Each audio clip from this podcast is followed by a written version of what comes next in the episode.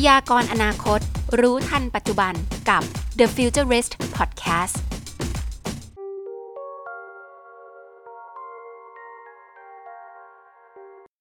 นะคะวันนี้นะคะเราก็มีแขกรับเชิญสุดพิเศษนะคะที่จะมาพูดคุยเรื่องของ EV กันนะคะเดี๋ยวจะให้โค้ชสปีกเกอร์เราช่วย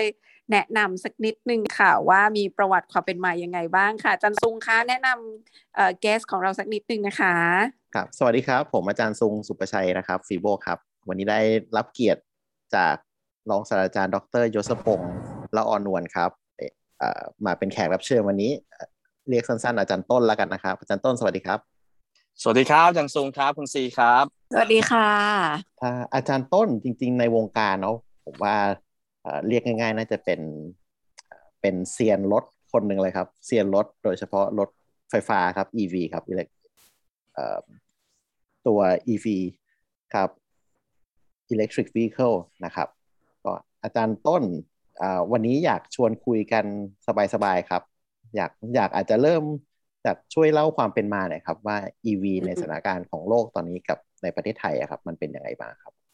แล้วก็อยากให้แนะนำในเรื่องของการที่ได้ดำรงตำแหน่งนายกสมาคมที่เกี่ยวข้องกับยานยนต์ไฟฟ้าด้วยเนาะอ๋อครับครับได้เดี๋ยวเราเอาเป็นเรื่องของ EV ภาพ global ก่อนแล้วกันดีไหมครับนะฮะคือถ้าเราไปดูเนี่ยจริงๆเรื่อง EV เรื่อง electric vehicle นะคำว่า EV เนี่ยนะครับก็เป็นจะเรียกว่าเป็นเรื่องก็ไม่ใช่เป็นเรื่องใหม่นะครับเพราะว่ามันก็เกิดพร้อมกับตัวรถยนต์เครื่องยนต์นะครับเมื่อ100ปีที่แล้วเกิดขึ้นพร้อมๆกันเลยใกล้เคียงเวลาเนี่ยใกล้กันมากเมื่อ100ปีที่แล้วตอนที่รถม้าเนี่ยมันกำลังจะถูกเปลี่ยนเป็นรถยนต์ขึ้นมานะครับแต่ว่าเมื่อ100ปีที่แล้วเนี่ยปัญหามันก็คือเรื่องของแบตเตอรี่นะครับก็คือเป็นปัญหาที่มีมานานนะครับรถยนต์เครื่องยนต์เนี่ยมันก็เลยเป็นรถยนต์ที่ตอบโจทย์นะเมื่อ100ปีที่แล้วนะครับจนมาในช่วง10ปีที่ผ่านมาเนี่ยนะครับต้องเรียกว่ารถยนต์ EV เนี่ยมันก็พัฒนาอย่างต่อเนื่องนะแต่ว่าเมื่อ10ปีที่แล้วเนี่ยมันเริ่มเป็นเรียกว่าคอมเมอร์เชียลขึ้นมานะครับมีบริษัทรถยนต์เนี่ยผลิตรถยนต์คันนี้ออกมานะครับอย่างเช่นถ้าเรารู้จักกันเนี่ยก็อย่างเช่นบริษัท Tesla บริษัท Nissan นะครับประเด็นมันก็คงน่าจะมาจากว่าตัวกระแสที่ว่าอันแรกเลยนะครับกระแสโลกร้อนเนี่ยมันเป็นกระแสที่เกิดขึ้นนะครับแล้วก็ยานยนต์ที่ใช้รถยนต์เครื่องยนต์เนี่ยมันมีการปล่อยตัวมลพิษออกมาค่อนข้างสูงนะครับแล้วก็ปล่อยเรื่องของก๊าซ CO2 มาด้วยนะครับก็ทำให้เป็นที่มาว่ารถยนต์ไฟฟ้าที่เป็นไฟฟ้า 100% เนี่ยก็เริ่มเป็นตัวที่จะตอบโจทย์มากขึ้นนะครับเทคโนโลยีแบตเตอรี่เนี่ยมันก็ดีขึ้นมาตามลำดับเพราะว่าเนื่องจากว่าเราใช้อุปกรณ์ไฟฟ้าโดยเฉพาะมือถือเนี่ยมาอย่างต่อเนื่องในช่วง30ปีที่ผ่านมาก็ทำให้แบตเตอรี่เนี่ยพัฒนานะครับตรงนี้นะครับมันก็เป็นที่มาว่ารถยนต์เนี่ยมันก็ไฟฟ้าเนี่ยมันก็เริ่มเป็นคอมเมอร์เชียลดูเป็นคอมเมอร์เชียลมากขึ้นคือสามารถที่จะราคาเนี่ยจับต้องได้แบตเตอรี่เนี่ยมีระยะทางเดินทางที่มันเดินทางได้ไกลมากขึ้นนะครับเนี่ยหลายปัจจัยตรงนี้นะครับแล้วก็บริษัทที่สำคัญเลยที่ทำให้เกิดการเปลี่ยนแปลงก็ต้องยอมรับว่าคือบริษัท Tesla น้องใหม่นะครับที่มาแรงมากๆนะครับก็คือจริงๆต้องบอกว่าเมื่อ10กว่าปีที่แล้วตอน Tesla เกิดก็ไม่มีคนเชื่อนะบริษัทรถยนต์ที่เขามีอายุกันมา 80-90 ปีเนี่ยเขาก็สบประมาทบริษัทน้องใหม่แบบนี้ว่าไม่มีทางเป็นไปได้หรอกอะไรอย่างเงี้ยทุกวันนี้ก็ก่อนหน้านี้ก็เป็นอย่างนั้นนะแต่ช่วงหลังเนี่ยทุกคนก็ให้การยอมรับมากอย่างที่เราเห็นในข่าวนะว่าTesla ราคาหุ้นเนี่ยมูลค่าสูงกว่าทุกบริษัทหลายบริษัทที่ผ่านมาในโลกเนี่ยนะครับก็ทำให้กระแสตรงนี้มันเป็นกระแสที่เกิดขึ้นในระดับโลกนะครับประเทศไทยเราเองเนี่ยก็เป็นประเทศที่เราก็รับเทคโนโลยีนี้มานะครับเราเป็นประเทศที่มีอุตสาหกรรมยานยนต์นะมีผู้ผลิตจำนวนมากเลยเป็นผู้ผลิตอันดับต้นๆของประเทศนะครับรัฐบาลเองเนี่ยเมื่อสักประมาณ 5-6 ปีที่แล้วเนี่ยนะครับก็เริ่มมีความคิดว่าเราควรจะต้องขับเคลื่อนแล้วก็เตรียมความพร้อมเรื่องนี้ให้พร้อมนะครับให้พร้อมก็คือหมายความว่าเรากำลังผลิตแต่รถยนต์เครื่องยนต์อยู่อย่างเงี้ยแต่ว่ากระแสของโลกมันกำลังเป็นกระแสรถยนต์ไฟฟ้าแล้วเรามีความพร้อมหรือเปล่านะครับมันก็ทำให้เกิดเป็นที่มาของคณะกรรมการเรียกว่าคณะกรรมการนโยบายยานยนต์ไฟฟ้าแห่งชาติซึ่งก็ตั้งไปเมื่อประมาณต้นปีที่แล้วผมก็เป็นหนึ่งในคณะกรรมการชุดนั้นนะครับก็เป็นที่มานะครับของการที่มีนโยบายวันนี้นะครับนี่เดี๋ยวย้อนกลับไปนิดนึงกับคำถามที่ผมเคยเป็นนายกสมาคมยานยนต์ไฟฟ้าไทยมาก่อนนะครับ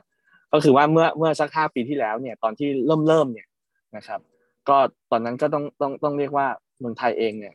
ยังมองเรื่อง EV เนี่ยเป็นเรื่องที่ไกลตัวมากๆคืออย่างที่บอกนะครับคือเขาเพิ่งมาเริ่มมาดูเมื่อ 5-6 ปีที่แล้วนะครับก็เป็นช่วงที่สมาคมเนี่ยเกิดพอดีนะครับผมก็รวมกลุ่มคล้ายๆกับเรียกว่าเป็นพวกอาจารย์มหาวิทยาลัยแล้วก็พวกบริษัทนะครับที่เขามีความสนใจเรื่อง EV เนี่ยมารวมกันนะครับผู้ประกอบการไทยมารวมกันแล้วก็มองว่าประเทศไทยมันคงจะต้องมีสมาคมน่ะที่จะมาช่วยในการที่จะทำงานร่วมกับภาครัฐภาคเอกชนต่างๆและเป็นตัวแทนที่จะมาทำงานตรงนี้ทำให้เกิดการใช้ยานยนต์ไฟฟ้าเกิดขึ้นนะครับ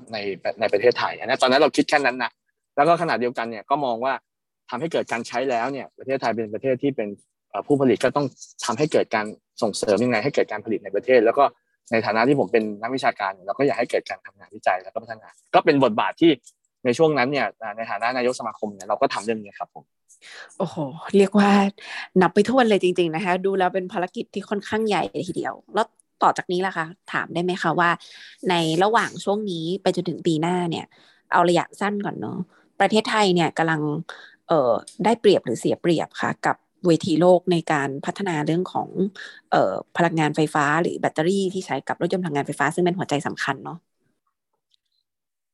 ถ้าเรามองบริบทประเทศไทยกับในอาเซียนก่อนแล้วกันนะครับเนาะจริงๆแล้วก็คือมันมี2เรื่องด้วยกันเวลาเรามองเราคุยกันเรื่องเนี้ยก็คือเรื่องของการใช้ในประเทศคือการที่เรามีรถยนต์ใช้กับอีกอันนึงคือการที่เราจะเป็นประเทศที่เป็นผู้ผลิตหรือว่าผู้พัฒนาเทคโนโลยีตรงนี้ขึ้นมานะครับคือพัฒนาแล้วก็ผลิตให้ได้ด้วยถ้ามองเรื่องของการใช้เนี่ยผมมองว่าตอนนี้เมืองไทยเองเนี่ยเราก็มีสัดส่วนที่สูงพอสมควรนะครับมีการเติบโตที่ค่อนข้างดีมากๆเลยเทียบกับในประเทศเพื่อนบ้านเรานะครับเพราะว่านโยบายที่มีเขาเรียกว่าจริงๆนโยบายเนี่ยค่อนข้างดีนะก็คือพูดชัดเลยนะว่าเราเนี่ยจะเป็นฮับของการผลิตยานยนต์ไฟฟ้านะครับก็ทำให้หลายๆบริษัทเนี่ยเริ่มเอารถยนต์ไฟฟ้าเนี่ยเข้ามาขายนะครับเราจะเห็นได้ว่าเจ้าที่เข้ามานะแล้วก็ทำราคาได้ดีๆอย่างเช่นบริษัทชื่อ MG ใช่ไหมครับนะแล้วก็เป็นบุกเบิกเลยนะครับทำให้2ปีที่ผ่านมาเนี่ยยอดรถยนต์ไฟฟ้าเนี่ยมันจากระดับ100กว่าระดับคือหลักร้อยคันอ่ะพูดง่ายๆนะเป็นระดับพันคันขึ้นมานะครับต่อปีนะครับแล้วล่าสุดก็มีอย่างบริษัทตัว Great Wall Motor นะเอา Aura Good Cat มานะครับเด็กคนได้ยินมั้ยครับคุณซีอาจารย์ซุงเคยได้ยินมั้ยฮะ Aura Good Cat นะครับเค้าก็เอาตอนนี้ยอดสั่งจองไปเกือบ 5,000 คันแล้ว 4,700 คันใช่ๆๆใน24ชั่วโมงใช่คือผมมองว่าอันเนี้ยต้องมองว่าคนไทยเองเนี่ยอยากจะใช้นะต้องมองนี้เลยนะคือไม่งั้นมันเป็นคือคนก็อาจจะบอกว่ามันจองฟรีนู่นนี่นั่นแน่นอนผมไม่เชื่อว่าแต่คนที่ยอมสละเวลาแบบไปนั่งดูเลือกแล้วจองเนี่ยคือมันมีถึง 4,000 กว่าคนเนี่ยมันต้องมีความสนใจระดับนึงนะถึงแม้ว่ามันจะวันนี้เนี่ยจองฟรียังไม่รู้ราคาแต่ว่าคือก็ต้องเรียนว่ามันเป็นอะไรที่มันเป็นอะไรที่เราก็ไม่คาดคิดว่าเมืองไทยเราเนี่ยคนจะแบบสนใจแบบนี้ค่อนข้างเยอะอย่างเงี้ยนะครับก็ต้องมองว่ากระแสเนี่ยเป็นกระแสที่ดีมากๆนะครับว่าคนว่าเราเนี่ยสนใจกันมากๆเลยนะครับทีนี้พอมาดูเรื่องการผลิตเนี่ยถ้าเราเทียบกันในอาเซียนเนี่ยก็ต้องบอกว่าในอาเซียนเนี่ยประเทศไทยเองเนี่ยก็เป็นฐานการผลิตที่เป็นอันดับ1อยู่แล้วพอเราขยับเป็นเคลื่อนเป็น EV เนี่ยตอนนี้ก็ต้องถือว่านโยบายส่งเสริมการผลิตเนี่ยเราก็เป็นอันดับ1อยู่นะครับนะอันนี้ก็เป็นอะไรที่ต้องมองว่าทั้งในแง่ของผู้ใช้ในแง่ของการผลิตเนี่ยเราก็เป็นอันดับ1มากๆเลยนะครับก็เรียกว่าถือว่าเป็นผู้นำแล้วกันในอาเซียนนะครับตอนนี้นะครับสำหรับประเทศไทยของเราครับเรื่องการผลิตนะครับอยากให้อาจารย์ต้นเล่าให้ฟังสักนิดหนึ่งครับในประเทศไทยอะครับปกติเราจะได้ยินเรื่องยานยนต์ทั่วๆไปเนี่ยเราผลิตแค่บางส่วนแล้วก็เป็นโรงงาน assembly จะเป็นส่วนใหญ่ถูกไหมครับแล้วอย่างยานยนต์ไฟฟ้าครับเราเป็นส่วนไหนของวงจรเนี่ยครับวงเราเนี่ยจริงๆเราตอนนี้นะครับตอนนี้ต้องบอกว่าถ้าเป็นยานยนต์ทั้งหมดเนี่ยเราเองเนี่ยเป็นเราเป็นผู้ผลิตเนี่ยแล้วก็เริ่มมีการพัฒนาในประเทศด้วยเป็นบางโมเดลเป็นบางรุ่นนะครับนะคือเอารถยนต์ทั่วไปก่อนนะ อย่างปิกอัพเนี่ยเขามีศูนย์วิจัยแล้วก็ออกแบบในอยู่ในประเทศไทยของเราเลยนะครับตั้งแต่หน้าตามันควรจะเป็นยังไงออกแบบและกระทั่งตัวเครื่องยนต์มีการทดสอบอะไรอย่างนี้เลยนะในประเทศไทยของเราแต่ว่าก็ไม่ได้ทุกรุ่นที่เป็นแบบนั้นไม่ได้ทุกยี่ห้อมีบางยี่ห้อที่ทำแบบนั้นนะครับสำหรับตัว EV นะตอนนี้เนี่ยก็มีความพยายามที่จะทำให้มันครบลูปให้ได้ก็คือตั้งแต่เริ่มมีการใช้ในประเทศนะครับทำยังไงให้เกิดการใช้ตอนนี้นโยบายภาครัฐเนี่ยก็ประกาศนโยบายว่าคือประกาศคล้ายๆกับว่าตั้งธงไว้ว่า2035เนี่ยนะจะต้องมีการใช้รถยนต์ที่เป็นรถยนต์ไฟฟ้า 100% นะคือจริงเขาประกาศว่าเป็น Zero Emission Vehicle นะครับ Zero Emission Vehicle เนี่ยไอ้ตรงเนี้ยนะครับ 100% เนี่ยภายใน2035เป็นเหมือนกับประกาศให้รับรู้ไว้นะแต่ก็ไม่ได้เป็นlegal binding นะหมายความว่าก็ไม่ได้เป็นการบังคับอยู่ก็เป็นการประกาศให้รู้ว่าแต่ว่าเขาก็ทำแผนว่าปี2030เนี่ยอีกประมาณ9ปีเนี่ยเราจะต้องผลิตรถยนต์ไฟฟ้าเนี่ยให้ได้ 30% ของการผลิตรถยนต์ทั้งหมดนะครับแล้วเขาเรียกอันนี้ว่า 30/30 นะครับนั่นหมายความว่าตอนนี้มันก็พยายามที่จะส่งเสริมเนี่ยให้เกิดการผลิตในประเทศแล้วก็พยายามจะลงลึกไปถึงชิ้นส่วนทุกชิ้นด้วยที่จะเริ่มที่จะต้องพยายามให้เกิดการผลิตหรือประกอบในประเทศนะครับแล้วก็มากไปกว่านั้นเนี่ยตอนนี้เนี่ยไม่ได้มองเฉพาะรถใหม่อย่างเดียวมองไปถึงเรื่องการทำ EV conversion ด้วยอย่างเงี้ยนะครับก็คือการที่เอารถเก่าเนี่ยนะครับมาดัดแปลงเป็นรถใหม่เนี่ยก็ประกาศอยู่ในแผน13คือแผนของสภาพัฒน์แผนของประเทศด้วยว่าเรื่องเนี้ย1เราต้องทำให้เกิดอุตสาหกรรมยานยนต์ในประเทศทั้งรถใหม่และก็ขณะเดียวกันเนี่ยเรื่องของการทำ conversion ด้วยงั้นตอนนี้เนี่ยอยู่ในช่วงที่ขับเคลื่อนแผนตรงนี้นะครับให้เป็นจริงมากขึ้นคำถามก็คือเราจะครบลูปเมื่อไหร่อันนี้ก็ผมคิดว่ามันคงจะเห็นเป็นมรรคเป็นผลเนี่ยอีกสัก 4-5 ปีคือถ้า 4-5 ปีนี้ไม่สำเร็จก็จะไม่สำเร็จนะเพราะว่าป่านนั้นคือเขาคงไปที่อื่นหมดแล้วเพราะฉะนั้น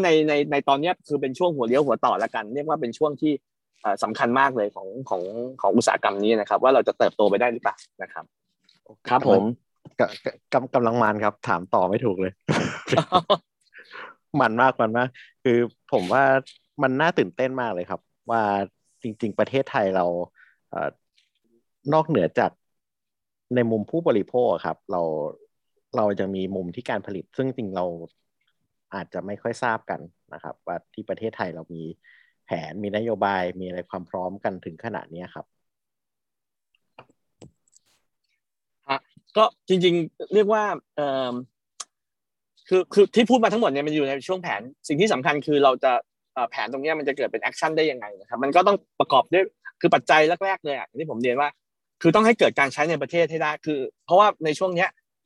การที่ต้องยอมรับว่าผู้ที่จะมาพัฒนาเทคโนโลยีตรงเนี้ยคือส่วนใหญ่ยังเป็นบริษัทต่างชาติอยู่นะครับเป็นต่างชาติซะส่วนใหญ่นะครับเพราะว่าด้วยอุตสาหกรรมนี้มันใช้เงินมหาศาลมากๆเลยงั้นมันต้องการลงทุนนะครับงั้นส่วนใหญ่เป็นบริษัทต่างชาติที่เข้ามาแล้วก็ลงทุนตรงนี้เพราะฉะนั้นการที่เขาจะมาเนี่ยเขาก็คงต้องเห็นตลาดการใช้ในประเทศก่อนที่เขาจะมาลงทุนเพื่อผลิตในประเทศถูกไหมครับเพราะว่าปกติเจ้าของเทคโนโลยีเนี่ยเขาก็ต้องผลิตในประเทศที่เขาเป็นประเทศแม่เขาอ่ะพูดง่ายๆรถยนต์ค่ายนี้มาจากประเทศยุโรปเขาก็ต้องผลิตในยุโรปก่อนญี่ปุ่นเขาผลิตตรงนั้นก่อนแต่ว่าการที่เขาจะเพราะว่ากำลังการผลิตในประเทศเขาก็ยังเหลืออยู่ในการที่เขาจะขยายตรงนี้ได้เนี่ยเขาก็คงต้องเห็นดีมานด์ว่าในประเทศไทยเนี่ยมีดีมานด์ที่สูงพอแล้วก็ขณะเดียวกันเนี่ยการที่มาผลิตในประเทศเนี่ยคือ1คือช่วยทำให้พูดง่ายคือตลาดเขาคือมาส่งเสริมในเรื่องของการขายแล้วก็ในประเทศตรงนี้ด้วยนะครับนั้นตรงนี้เนี่ยการใช้เนี่ยคงต้องเป็นเรื่องของการสร้างดีมานด์เป็นเรื่องนำแล้วก็เรื่องของซัพพลายตัวรถที่จะมาเริ่มก็จะมันจะตามมาเพราะฉะนั้นรัฐก็ต้องสร้างกลไกหรือว่าทำโครงสร้างพื้นฐานตรงนี้ให้พร้อมนะครับไอ้โครงสร้างพื้นฐานที่สำคัญเนี่ยมันก็คงจะเป็นเรื่องของไอ้ตัวที่เราเรียกว่า infrastructure หรือสถานีชาร์จอันนี้เป็นประเด็นที่สำคัญก็คือว่าสถานีชาร์จเนี่ยมันเป็นต้องเรียกว่าจริงๆคนซื้อรถยนต์ไฟฟ้าเนี่ยในช่วงแรกนะครับผมก็เป็นหนึ่งในผู้ใช้เนี่ยนะคือเราก็ต้องมองว่าเอ๊ะแล้วเราจะติดตั้งตู้ชาร์จที่บ้านได้หรือเปล่าไอ้ตัวเขาเรียกว่า wall box เนี่ยติดตั้งที่บ้านได้เปล่าเพราะว่าเราก็ต้องมั่นใจก่อนว่าเราชาร์จรถตอนกลางคืนนะแล้วตอนเช้าเนี่ยเราก็แบตเต็มแล้วเราก็ค่อยไปอะไรอย่างนี้ใช่ไหมเพราะฉะนั้นส่วนใหญ่เนี่ยคนที่ซื้อกลุ่มแรกๆเนี่ยผมว่าส่วนใหญ่เนี่ยก็คือสามารถติดตั้งในตัว wall box ที่บ้านได้แต่ว่าแน่นอนไม่ใช่ทุกคนเนี่ยที่จะมี wall box ที่จะมีที่จอดรถแบบที่บ้านก็คือหมายความว่าบางคนอยู่คอนโดซึ่งที่จอดรถมันเป็นแบบแชร์กันอย่างเงี้ยมันก็อาจจะต้องการหาที่ชาร์จเนี่ยที่เป็นที่สาธารณะนะครับเพราะฉะนั้นชาร์จสาธารณะเนี่ยมันก็เลยมีความสำคัญและมีความจำเป็นมาก ซึ่งตอนนี้เชื่อไหมฮะว่าเรามีสถานีชาร์จเนี่ยนะเป็นพันจุดแล้วนะครับนะหัวชาร์จเนี่ยเป็น 2,000 หัวจ่ายแล้วอ่ะในประเทศไทยเรานะครับคือเติบโตค่อนข้างน่าตกใจเหมือนกันนะว่าเราเองเนี่ยก็ไปได้ไกลมากเลยเทียบกับประเทศเพื่อนบ้านนะครับแต่ว่าไอ้แค่ประมาณ 2,000 จุดเนี่ยมันก็ยังไม่พอไงคือวันนี้เราขับไปที่ไหนเนี่ยบางคนก็อาจจะยังไม่เห็นเลยถูกมั้ยแต่บางคนที่สังเกตเนี่ยก็อาจจะเห็นบ้างไม่รู้ว่าอาจารย์ซุงกับคุณซีแบบขับไปแล้วเริ่มสังเกตเห็นตู้ชาร์จบ้างแบบนึงว่าถ้าคนไม่เคยไม่คุ้นเคยก็อาจจะตู้นี้ตู้อะไรอะไรอย่างเงี้ยมันก็เริ่มจะมีมากขึ้นแล้วก็เริ่มเห็นมากขึ้นเรื่อยๆนะครับแล้วแนวโน้มเนี่ยมันก็มีเพิ่มขึ้นเรื่อยๆนะครับแล้วผมก็ยังคิดว่ารัฐบาลเองเนี่ยก็ส่งเสริมจะให้เกิดสถานีชาร์จที่เป็นแบบQuick Charge Fast Charge เนี่ยมากขึ้นเรื่อยๆเรื่อยๆโดยที่เฉพาะหน่วยงานอย่างพวกการไฟฟ้าพวกเนี้ยก็เป็นหน่วยงานที่นำร่องมาตอนนี้ถ้าเราไปในต่างจังหวัดเนี่ยเราก็เห็นตามปั๊มน้ำมันหลักๆเนี่ยเขาก็มีการตั้งสถานีชาร์จให้เห็นมากขึ้นนะครับตอนนี้ที่ผมสังเกตเห็นนะครับก็ต้องเรียกว่าทั้งระบบเนี่ยมันไปค่อนข้างดีนะครับประเด็นที่ยังน่าจะยังติดอยู่นิดนึงก็คือเรื่องของราคาประเด็นคือรถยนต์ไฟฟ้าเนี่ยต้องบอกว่าเวลาเอาเข้ามาตอนนี้รุ่นที่มันราคาที่มันจับต้องได้คือต้องเรียกว่าคนไทยส่วนใหญ่เนี่ยของประเทศเนี่ยเขาใช้ลดราคากันประมาณตลาดที่มันตลาดหลักอ่ะมันอยู่ที่ประมาณ 500,000-600,000 บาทอยู่รถที่อยู่ราคา 500,000-600,000 บาทแล้วเป็นรถเก๋งนะมันยังไม่เห็นนะมันจะมีคันเล็กๆเป็นรถซึ่งก็ยังอาจจะยังไม่ได้ตอบโจทย์แบบนั้นอยู่นะครับเหมือนพวกอีโคคาร์ 500,000-600,000 เนี่ยเรายังไม่เห็นรถไฟฟ้า 100% เข้ามานะครับแต่ว่าดูแนวโน้มมันก็มาเรื่อยๆเพราะราคามันก็ตกลงเรื่อยๆนะครับตอนนี้ที่สังเกตนะครับเพราะฉะนั้นต้องบอกว่าในประเด็นนี้เนี่ยก็คงจะเป็นประเด็นที่สำคัญว่าจะทำยังไงให้ผู้บริโภคได้ใช้มากขึ้นราคาแต่ว่าผมเชื่อว่าเมื่อมีการแข่งขันที่มากขึ้นนะแล้วมีผู้เล่นเข้ามาใหม่ๆเนี่ย มันก็คงจะทำให้ราคาเนี่ยมันเริ่มลดลงนะครับแล้วก็ด้วยราคาแบตเตอรี่เนี่ยซึ่งมีแนวโน้มที่ถูกลงเนี่ยก็จะทำให้มันลดลงราคารถในภาพรวมเนี่ยลดลงด้วยครับตอบมานี้เล่าประมาณนี้ก่อนนะฮะครับแล้วจริงๆแบบคนที่เป็นคนที่ถูกคิดถึงในตลาดมากๆอย่างเจ้า EA หรือเจ้าอื่นๆในประเทศไทยเนี่ยปัจจุบันนี้มีคู่แข่งอยู่ในตลาดเยอะมากแค่ไหนคะมีอำนาจการแข่งขันสูงกันประมาณขนาดไหนในการจะพัฒนาต่อไปให้ในปีหน้ามันเราจะได้เห็นสิ่งนี้มากขึ้นหรือว่าคนที่จะ enter ตลาดควรจะต้องมองเห็นเรื่องของอะไรบ้างคะอันนี้กำลังพูดถึงว่าคู่แข่งคือหมายถึงว่าบริษัทคนไทยที่เข้ามาใช่ไหมที่กำลังทำเรื่องนี้อยู่ที่รู้จักกันดังๆเนี่ยใช่ไม่ได้พูดถึงแค่การนำเข้าอย่างเดียวเนาะเหมือนกับอำนาจการแข่งขันในประเทศไทยอะค่ะคือ EA เนี่ยก็เริ่มต้นจากทำสถานีชาร์จใช่ไหมครับจริงๆถ้าไปดูบริษัทเขาก็เป็นผู้ผลิตพลังงานเนาะเขาก็ประกาศตัวเองเป็นผู้ผลิตพลังงานแล้วเขาก็เริ่มมาดูเรื่องสถานีชาร์จนะครับแล้วก็เริ่มทำง่ายๆคือผลิตรถประกอบรถเองจะประกอบรถเองนะครับตอนแรกเริ่มต้นก็จะเป็นรถเก๋งเนาะแล้วก็ตอนหลังตอนนี้ก็เริ่มเปลี่ยนแนวทางไปเป็นคอมเมอร์เชียลคือรถบัสนะครับนะเรือด้วยอะไรอย่างเงี้ยคือเป็นรถขนาดใหญ่ซึ่งเป็นตลาดที่ไม่ใช่เป็นตลาดรถเก๋งซึ่งมีการแข่งขันสูงก็เรียกว่าเป็นแบบ Great Ocean ละกันผมมองเนี่ยนะเขาก็ปรับกลยุทธ์นะครับแล้วเขาเองก็มีการไปเทคโอเวอร์บริษัทแบตเตอรี่ในประเทศไต้หวันนะครับนะชื่ออมิตาถูกมั้ยครับงั้นจริงๆผมก็คิดว่าเขาก็มองครบว่าเขาก็มีตั้งแต่แบตเตอรี่แล้วก็เริ่มมีการทำบริษัทที่เป็นผลิตตัวรถบัสนะครับแล้วก็ทำเรื่องเรือไฟฟ้าอะไรอย่างเงี้ยนะครับแล้วก็มีบริษัทหนึ่งคล้ายๆกันเนาะก็แต่ว่าอย่างเช่นทำเรือไฟฟ้าเนี่ยก็มีทางบ้านปูก็ทำนะครับหรืออย่างทำรถบัสก็มีบริษัทอย่างสกุลซีอย่างเงี้ยก็เป็นบริษัทไทยแท้เลยแล้วก็มาทำตัวรถบัสไฟฟ้าอย่างเงี้ยนะครับคือก็เรียกว่าถ้าเรามองตลาดให้ถูกเนี่ยกลุ่มเนี้ยมันก็เป็นกลุ่มที่คือบริษัทต่างชาติเนี่ยเขาไม่ได้ลงมาเล่นมากนักแล้วก็เรื่องการต่อรถบัสเรื่องอะไรพวกนี้มันก็เป็นตลาดที่ถ้าเราเคยได้ยินแบบพวกต่อรถบัสที่บ้านโป่งอะไรอย่างเงี้ยก็คือเป็นตลาดที่มีการพัฒนาโดยการที่บริษัทคนไทยเหล่านี้เขาก็ซื้อตัวแชสซิสมาพร้อมเครื่องยนต์อย่างเงี้ยแล้วก็มาประกอบเป็นตัวรถทีนี้เนี่ยพอเป็นรถไฟฟ้าเนี่ยในเมื่อแบตเตอรี่เนี่ยเขาก็จะเริ่มผลิตในประเทศมอเตอร์อาจจะนำเข้ามาก่อนแต่แชสซิสเราก็น่าจะพอทำได้อย่างเงี้ยเพราะฉะนั้นเนี่ยในเชิงของบริบทที่เป็นกลุ่มรถพวกนี้ผมก็คิดว่ามันมีศักยภาพแล้วก็มีความสามารถในการที่เขาจะเริ่มต้นจากจุดนี้ก่อนแล้วก็มีตลาดอยู่แล้วด้วย นะครับถึงแม้ว่ามันจะไม่ใช่วอลลุ่มที่เยอะมากเทียบกับรถเก๋งหรือซึ่งเป็นตลาดใหญ่กว่าแต่ว่ามันก็เป็นตลาดที่คู่แข่งขันเนี่ยยังน้อยอยู่งั้นเขาเข้ามาตรงนี้ผมก็คิดว่าก็ถือว่าเขาก็มองเรื่องนี้ได้ดีนะก็คือหลังจากที่เขาปรับจากรถเก๋งมาเป็นตรงนี้เนี่ยคือคู่แข่งมันน้อยกว่านะครับในขณะที่รถเก๋งเนี่ยโอ้โหมันแข่งกันแบบคือ global อ่ะนะเราก็เห็นจากรถจากประเทศจีนรถจากญี่ปุ่นรถจากอเมริการถจากหลายๆที่เนี่ยคือเข้ามาตรงนี้แล้วพอเข้ามาปั๊บเนี่ยมัน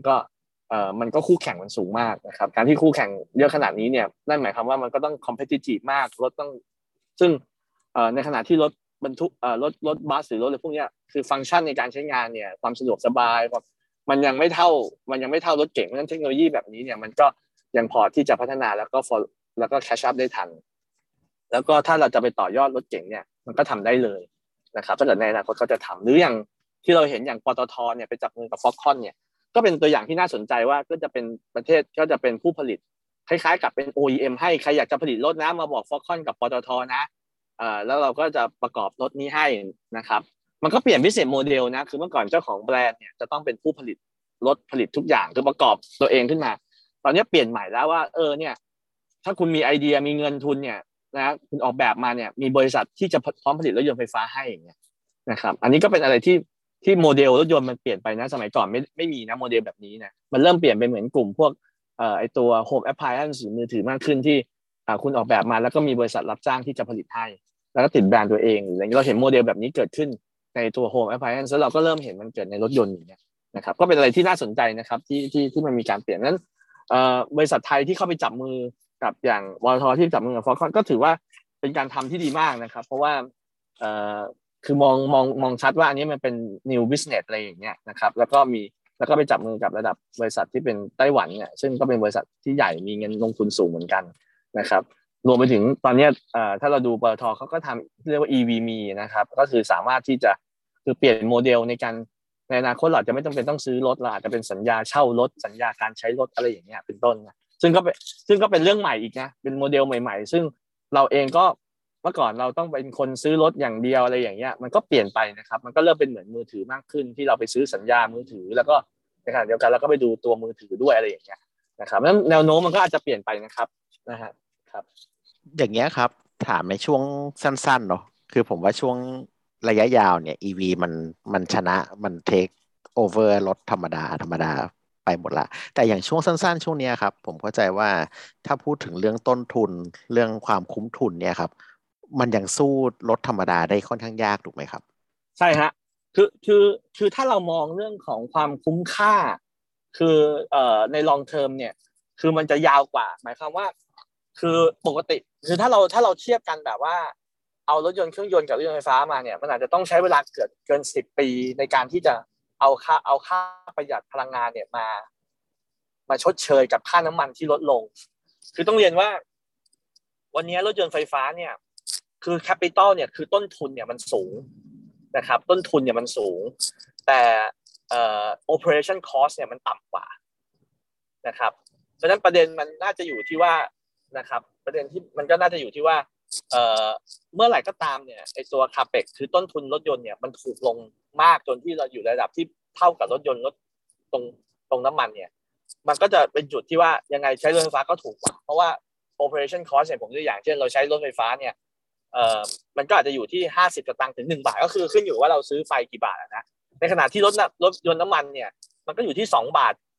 ขึ้นไปอยู่แล้วต่อกิโลเมตรซึ่งขณะนี้ราคาน้ำมันก็กระโดดด้วยเพราะฉะนั้นตอนนี้ไอ้ตรงที่มันชดเชยส่วนต่างกันตรงเนี้ยนะครับไอ้50ตังค์ถึง2บาทหรือว่าเนี่ยมันก็จะเป็นตัวที่มา offset กับในตัวไอ้CAPEX หรือว่าต้นทุนรถที่เราต้องจ่ายแพงกว่าเช่นจ่ายแพงกว่า 300,000 อย่างเงี้ยมันก็มาว่าไอ้ตรงส่วนต่างเนี่ยเราจะต้องวิ่งจำนวนกี่กิโลเมตรที่มันจะมาชดเชยนะครับทีนี้ถ้าเป็นคนที่ใช้รถปกติวิ่งวันนึง100กว่ากิโลมันก็คงใช้เวลาเป็น10ปีกว่าที่จะคุ้มค่าตรงนั้นนะครับแต่ว่าเพราะฉะนั้นเนี่ยกลุ่มที่เป็น EV adopter แบบเป็น user กลุ่มแรกๆเนี่ยก็จะมักจะเป็นกลุ่มที่ชอบเทคโนโลยีลองของอะไรอย่างเงี้ยแล้วก็อาจจะไม่ได้มองถึงการเปรียบเทียบตรงนั้นนะครับแต่ว่าถ้าใน long term เนี่ยเพื่อที่จะทำให้ตลาดมันเป็น mass แน่นอนเขาคงต้องมองถึงความคุ้มค่าความสะดวกสบายในการใช้งานอันเนี้ยนั้นความคุ้มค่าการสะดวกสบายเนี่ยมันก็จะค่อยๆตามมาเรื่อยๆนะครับมันก็จะมามากขึ้นนะครับทีนี้ ผมคิดว่ามันก็ยูเซอร์เนี่ยก็จะค่อยๆปรับพฤติกรรมแล้วก็เห็นไอ้นี่ก็ใช้ได้นะง่ายนะคือถ้าไปดูเนี่ยมันก็คงจะเหมือนผมไม่แน่ใจอย่างคนที่ใช้มือถือตอนช่วงแรกๆอย่างเงี้ยสมัยก่อนที่เราเปลี่ยนเป็นมือถือจากโทรศัพท์มีสายมาเป็นไร้สายเนี่ยใช่ไหมครับพอเป็นจากไร้สายมาเป็นสมาร์ทโฟนเนี่ยผมว่าก็มีช่วงนึงที่คนไม่ยอมที่ก็ไม่ได้สนใจสมาร์ทโฟนเท่าไหร่นัก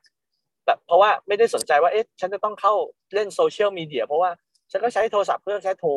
ถูกไหมครับแล้ววันนึงมันก็โทรศัพท์มันไม่ใช่เป็นแค่โทรศัพท์แล้วอ่ะมันคือสมาร์ทโฟนแล้วคนก็มีบางกลุ่มที่ยังไม่เปลี่ยนไม่ใช้ไม่เล่น Facebook ไม่มีโซเชียลแต่ว่าเวลามันเปลี่ยนไปคนส่วนใหญ่มันใช้คนส่วนใหญ่มันติดต่อกันด้วยวิธีนี้มันก็เลยเหมือนกับมันก็เปลี่ยนพฤติกรรมของเขาไปเองในการที่เขาจะทำตรงนี้ถูกไหมฮะนี่เราก็เห็นชัดเลยว่ารถยนต์ไฟฟ้าก็เหมือนกันนะครับเพียงแต่ว่ารถยนต์เนี่ยมันไลฟ์ไซเคิลในการเรียกว่าไลฟ์ไซเคิลในการใช้เนี่ยมันยาวกว่ามือถือมันอาจจะหลัก2ปี3ปี4 5ปีอะไรเงี้ยแต่รถยนต์เนี่ยมันอย่างน้อย5ปีไปถึง10ปีแล้วก็บางคนใช้ไปถึง15ปี20ปีเพราะฉะนั้นการที่เขาจะเช้งหรือเปลี่ยนรถในแต่ละรุ่นเนี่ยมันก็มีไซเคิลที่ยาวกว่านะครับในขณะที่บริษัทรถยนต์ก็คงจะต้องพยายามทำให้การเปลี่ยนเนี่ยมันสั้นลงก็คงต้องมีเสนอโปรดักต์ใหม่ๆเหมือนที่เราเห็นในมือถือนะคุณซีน่าจะเป็นผู้เชี่ยวชาญ IT มากกว่าผมก็เห็น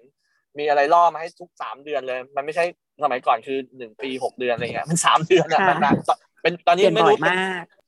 มันก็คือพูดง่ายคือรถยนต์เนี่ย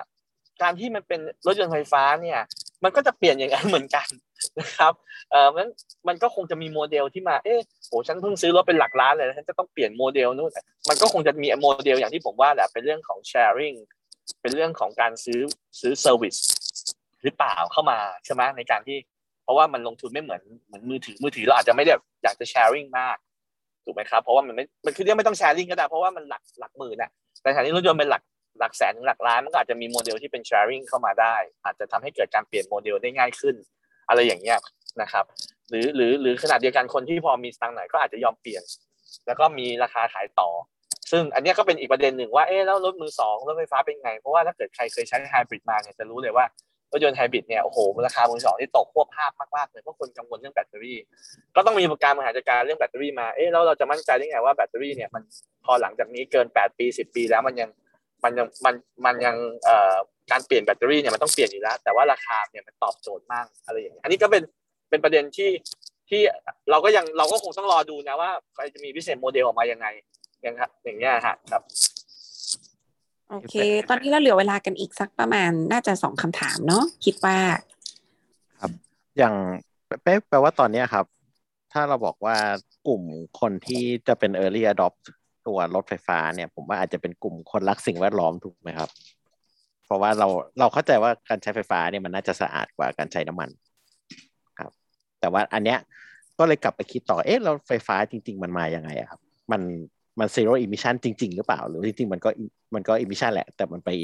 ปล่อยที่อื่นครับคำถามนี้เป็นคำถามที่ดีนะแล้วก็มีคนชอบถามผมบ่อยๆว่าแหมคุณจะลด CO2 เนี่ยแต่ว่าโรงไฟฟ้าเนี่ยมันก็ปล่อยอยู่ดีนะอันนี้เราต้องยอมรับข้อจริงก่อนคือเราไม่สามเราต้องเข้าใจก่อนว่าการได้มาซึ่งไฟฟ้าเนี่ยมันมีหลายวิธีณปัจจุบันเนี่ยไฟฟ้าบ้านเราเนี่ยนะครับเราใช้เกินครึ่งนึงอ่ะใช้จากแก๊สธรรมชาติอีกประมาณ20กว่า%เนี่ยนะครับเป็นถ่านหินนะครับซึ่งก็ถือว่าไม่ได้เลวร้ายมากการที่ไฟฟ้ามาจากแก๊สธรรมชาติในการปล่อย CO2 เนี่ยไม่ได้เลวร้ายนะครับเพราะว่าเป็นเชื้อเพลิงแก๊สแล้วก็เป็นมากกว่า10กว่า%เลยเนี่ยเป็นพลังงานรีนิวก็คือเป็นไฟฟ้านะครับเป็นเนี่ยโซล่าเนี่ยนะครับแล้วก็เป็นเรื่องของพลังงานน้ำซึ่งก็ถือว่าเป็นรีนิวนะครับแล้วก็แนวโน้มเนี่ยคือประเทศมันก็กำลังขับเคลื่อนไปทางพลังงานที่เป็นรีนิวมากขึ้นนะครับเพราะฉะนั้นตรงนี้เนี่ยผมคิดว่ามันก็เริ่มจะขับเคลื่อนจากการที่เราเนี่ยเปลี่ยนจากแค่เราบอกว่าเป็น zero emission vehicle เนี่ยมันเป็น zero emission จริงๆนะครับซึ่งมันก็คงจะต้องใช้เวลาพอสมควรนะครับมันอาจจะต้องใช้เวลาเป็น 20-30 ปีในการที่จะเปลี่ยนตรงนี้นะครับเพราะว่าถ้าเราดูตามแผนประเทศเนี่ยก็ประกาศว่า carbon neutrality เนี่ยคือการปล่อยคาร์บอนสุทธิเป็นศูนย์นะคือมันเวลาเขาใช้คำว่าคาร์บอนสุทธิเป็นศูนย์หมายความว่าคุณยังมีการปล่อยอยู่แต่ว่าคุณมีการชดเชยมันด้วยวิธีอื่นอย่างเงี้ยนะครับคือมันไม่มีทางเป็นไปได้เลยที่คุณจะไม่ปลดปล่อย CO2 เลยเพราะทุกกิจกรรมบนโลกนี้ยังไงมันต้องมีการปลดปล่อยเพียงแต่ว่ามันสามารถที่จะทำรีไซเคิลหรือการเอามาใช้ใหม่ได้เพราะฉะนั้นประเด็นก็คืออยู่ที่ว่า การที่จะไปถึงตรงที่มันเป็น zero emission จริงๆเนี่ยมันคงต้องใช้เวลาพอสมควรแต่ว่าถ้าเทียบกับวันนี้บ้านเราเนี่ย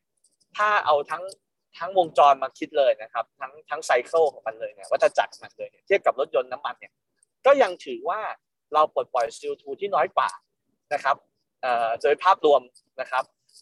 แต่ว่ามันจะดีไปกว่านี้เลยถ้ามันจะเป็นไอตัวพลังงานไฟฟ้าที่มาเนี่ยมันเป็นพลังงานไฟฟ้าที่มันมาจากรีนิวนะครับแต่ว่าแนวโน้มนะครับมันก็มีความเป็นได้อย่างเช่นผมยกตัวอย่างที่บ้านผมเนี่ยมันจะเราติดตั้งโซลาร์รูฟใช่ไหมครับการที่ติดตั้งโซลาร์รูฟเนี่ยก็คือหมายความว่าคือตอนเนี้ยเวลาผมชาร์จรถไฟฟ้าเนี่ยนะครับคือส่วนหนึ่งของการใช้ไฟฟ้าของผมเนี่ยนอกจากที่มันมาจากกริดแล้วอ่ะนะครับที่มันมีจากรีนิวมัน10%แล้วเนี่ยผมก็ยังมีไฟฟ้าที่มาจากตัวหลังคาบ้านผมอยู่นะครับก็อาจจะไม่ได้แบบ 100% อาจจะ 50-60% ที่มาจากรีนิวในการชาร์จตรงเนี้ยเพราะฉะนั้นก็เท่ากับว่าผมเองเนี่ยก็พยายามถ้าแบบนี้โมเดลแบบนี้เนี่ยในอนาคตเนี่ยเมื่อโซล่ารูฟมันมีราคาที่ถูกลงนะครับไปประกอบไปกับรถยนต์ไฟฟ้าที่มีราคาถูกลงเนี่ยนะครับสิ่งที่มันเกิดขึ้นมันก็คงน่าจะทำให้ตัวนี้เป็นเข้าใกล้ศูนย์มากขึ้นนะครับแล้วก็ขณะเดียวกันเนี่ยมันก็มีโมเดลที่ว่ารถยนต์ไฟฟ้าเนี่ยเวลาที่แบตเตอรี่เนี่ยมันใช้ไป8ปี10ปีเนี่ยแบตมันเสื่อมลงเนี่ยแต่ว่ามันเสื่อมในลักษณะที่ว่าเสื่อมแล้วไม่เหมาะกับเอามาใช้กับรถยนต์แต่ว่ามันยังสามารถเอาไป refurbish เอามาใช้กับพวก energy storage ได้นะครับแล้วก็การที่มี energy storage เนี่ยก็จะทำให้เอาไอ้แบตเตอรี่เนี่ยอาจจะไปใช้กับเนี่ยร่วมกับระบบโซล่าที่บ้านเราก็ได้เวลาที่เรามีไฟฟ้าเหลือจากการใช้โซล่าเนี่ยปกติเราต้องขายกลับที่การไฟฟ้าเราก็เก็บไว้ที่บ้านได้แล้วก็ถึงเวลาเราก็มาชาร์จรถไฟฟ้าได้นะครับเพราะฉะนั้นเรียกว่าตอนนี้แนวโน้มก็ไปอย่างนั้นแล้วก็ดูเหมือนกับประเทศในโลกรวมทั้งประเทศไทยเองเราก็พยายามจะไปถึงนั้นเพราะฉะนั้นผมเชื่อว่าพอกระแสสังคมกระแสโลกมันไปถึงนั้นเนี่ยอุตสาหกรรมอะไรต่างๆเองเนี่ยซึ่งก็ต้องพยายามปรับตัวให้ทันกับกระแสโลกที่มันเปลี่ยนแปลงไปเหมือนกันเพราะว่าคนก็เริ่มตระหนักเรื่องสิ่งแวดล้อมเริ่มคิดแม้กระทั่งว่าตั้งแต่แม้กระทั่งน้ำดื่มที่ดื่มมาเนี่ยหน่อยมันคงจะมาเค้าเรื่อง CO2 ว่ามันเจเนเรต CO2 มาเท่าไหร่อย่างเงี้ยเจเนเรตคาร์บอนในกระบวนการผลิตจนมาถึงเราเนี่ยเท่าไหร่นะครับมันอาจจะเป็นเลเบลที่นอกจากทุกวันนี้เราจะเห็นได้ว่าเวลาเราสั่งอาหารเนี่ยมันเป็นเลเบลคือเป็นเรื่องของโภชนาการทางอาหารพิซซ่ามันคงจะในอนาคตมันคงจะประกาศบอกแหละว่าCO2 คาร์บอนเนี่ยมีอยู่เท่าไหร่เลยในเลเวลตรงนี้นะครับอันนี้เป็นประเด็นที่ผมคิดว่าเป็นประเด็นที่มันกำลังจะเปลี่ยนแปลงแล้วก็ดูแนวโน้มเป็นอย่างนั้นนะครับอีกอันนึงก็คือว่าคนก็ชอบถามเยอะว่าอ้าวแล้วอย่างนี้เราควรจะรอให้มันเป็นซีโร่มิชชั่นจริงๆหรือเปล่าผมบอกว่าแต่ว่าทุกวันนี้คือการใช้ไฟฟ้าในประเทศไทยเราเนี่ยมันก็ไม่ได้เลวร้ายแล้วโดยภาพรวมเนี่ยเราก็มองว่าต่ำกว่าการใช้รถน้ำมันนะครับอีกประเด็นนึงคือว่าพอเราใช้รถยนต์ไฟฟ้าที่เป็นไฟฟ้า 100% เนี่ยนะครับเราก็จะคือตัวรถยนต์เนี่ยมันไม่ปล่อยมลพิษณจุดนั้นนะครับมันไม่ได้ปล่อยมลพิษณต้นถนนมันไปปล่อยรวมอยู่ที่โรงไฟฟ้าเพราะฉะนั้นไอ้มลพิษที่โรงไฟฟ้าเนี่ยมันจัดการได้ง่ายกว่าถูกมั้ยครับคือเราสามารถที่จะบริหารจัดการให้อิมิชั่นออกมาเท่าไหร่แล้วก็คือบำบัดตรงนั้นตรวจสอบตรงนั้นได้ง่ายแต่ขณะที่มลพิษบนรถยนต์เนี่ยมันก็คือขับไปทุกคนก็ปล่อยหมดอ่ะถูกมั้ยครับแล้วเราจะไปห้ามบอกว่าห้ามใช้รถยนต์น้ำมันอย่างนี้มันก็เป็นดูเป็นการdiscriminate ณตอนนี้เพราะว่าเรายังไม่มีเทคโนโลยีคือรถยนต์ไฟฟ้ามันยังไม่ได้แพร่หลายขนาดนั้นมันก็ต้องยอมทำให้มันเป็นแพร่หลายมากขึ้นแล้วก็ราคาถูกก็แล้วค่อยๆจูงใจคนเปลี่ยนมางั้นการที่มันค่อยๆเปลี่ยนมาเป็นอย่างนี้มากขึ้นเนี่ยมันก็จะทำให้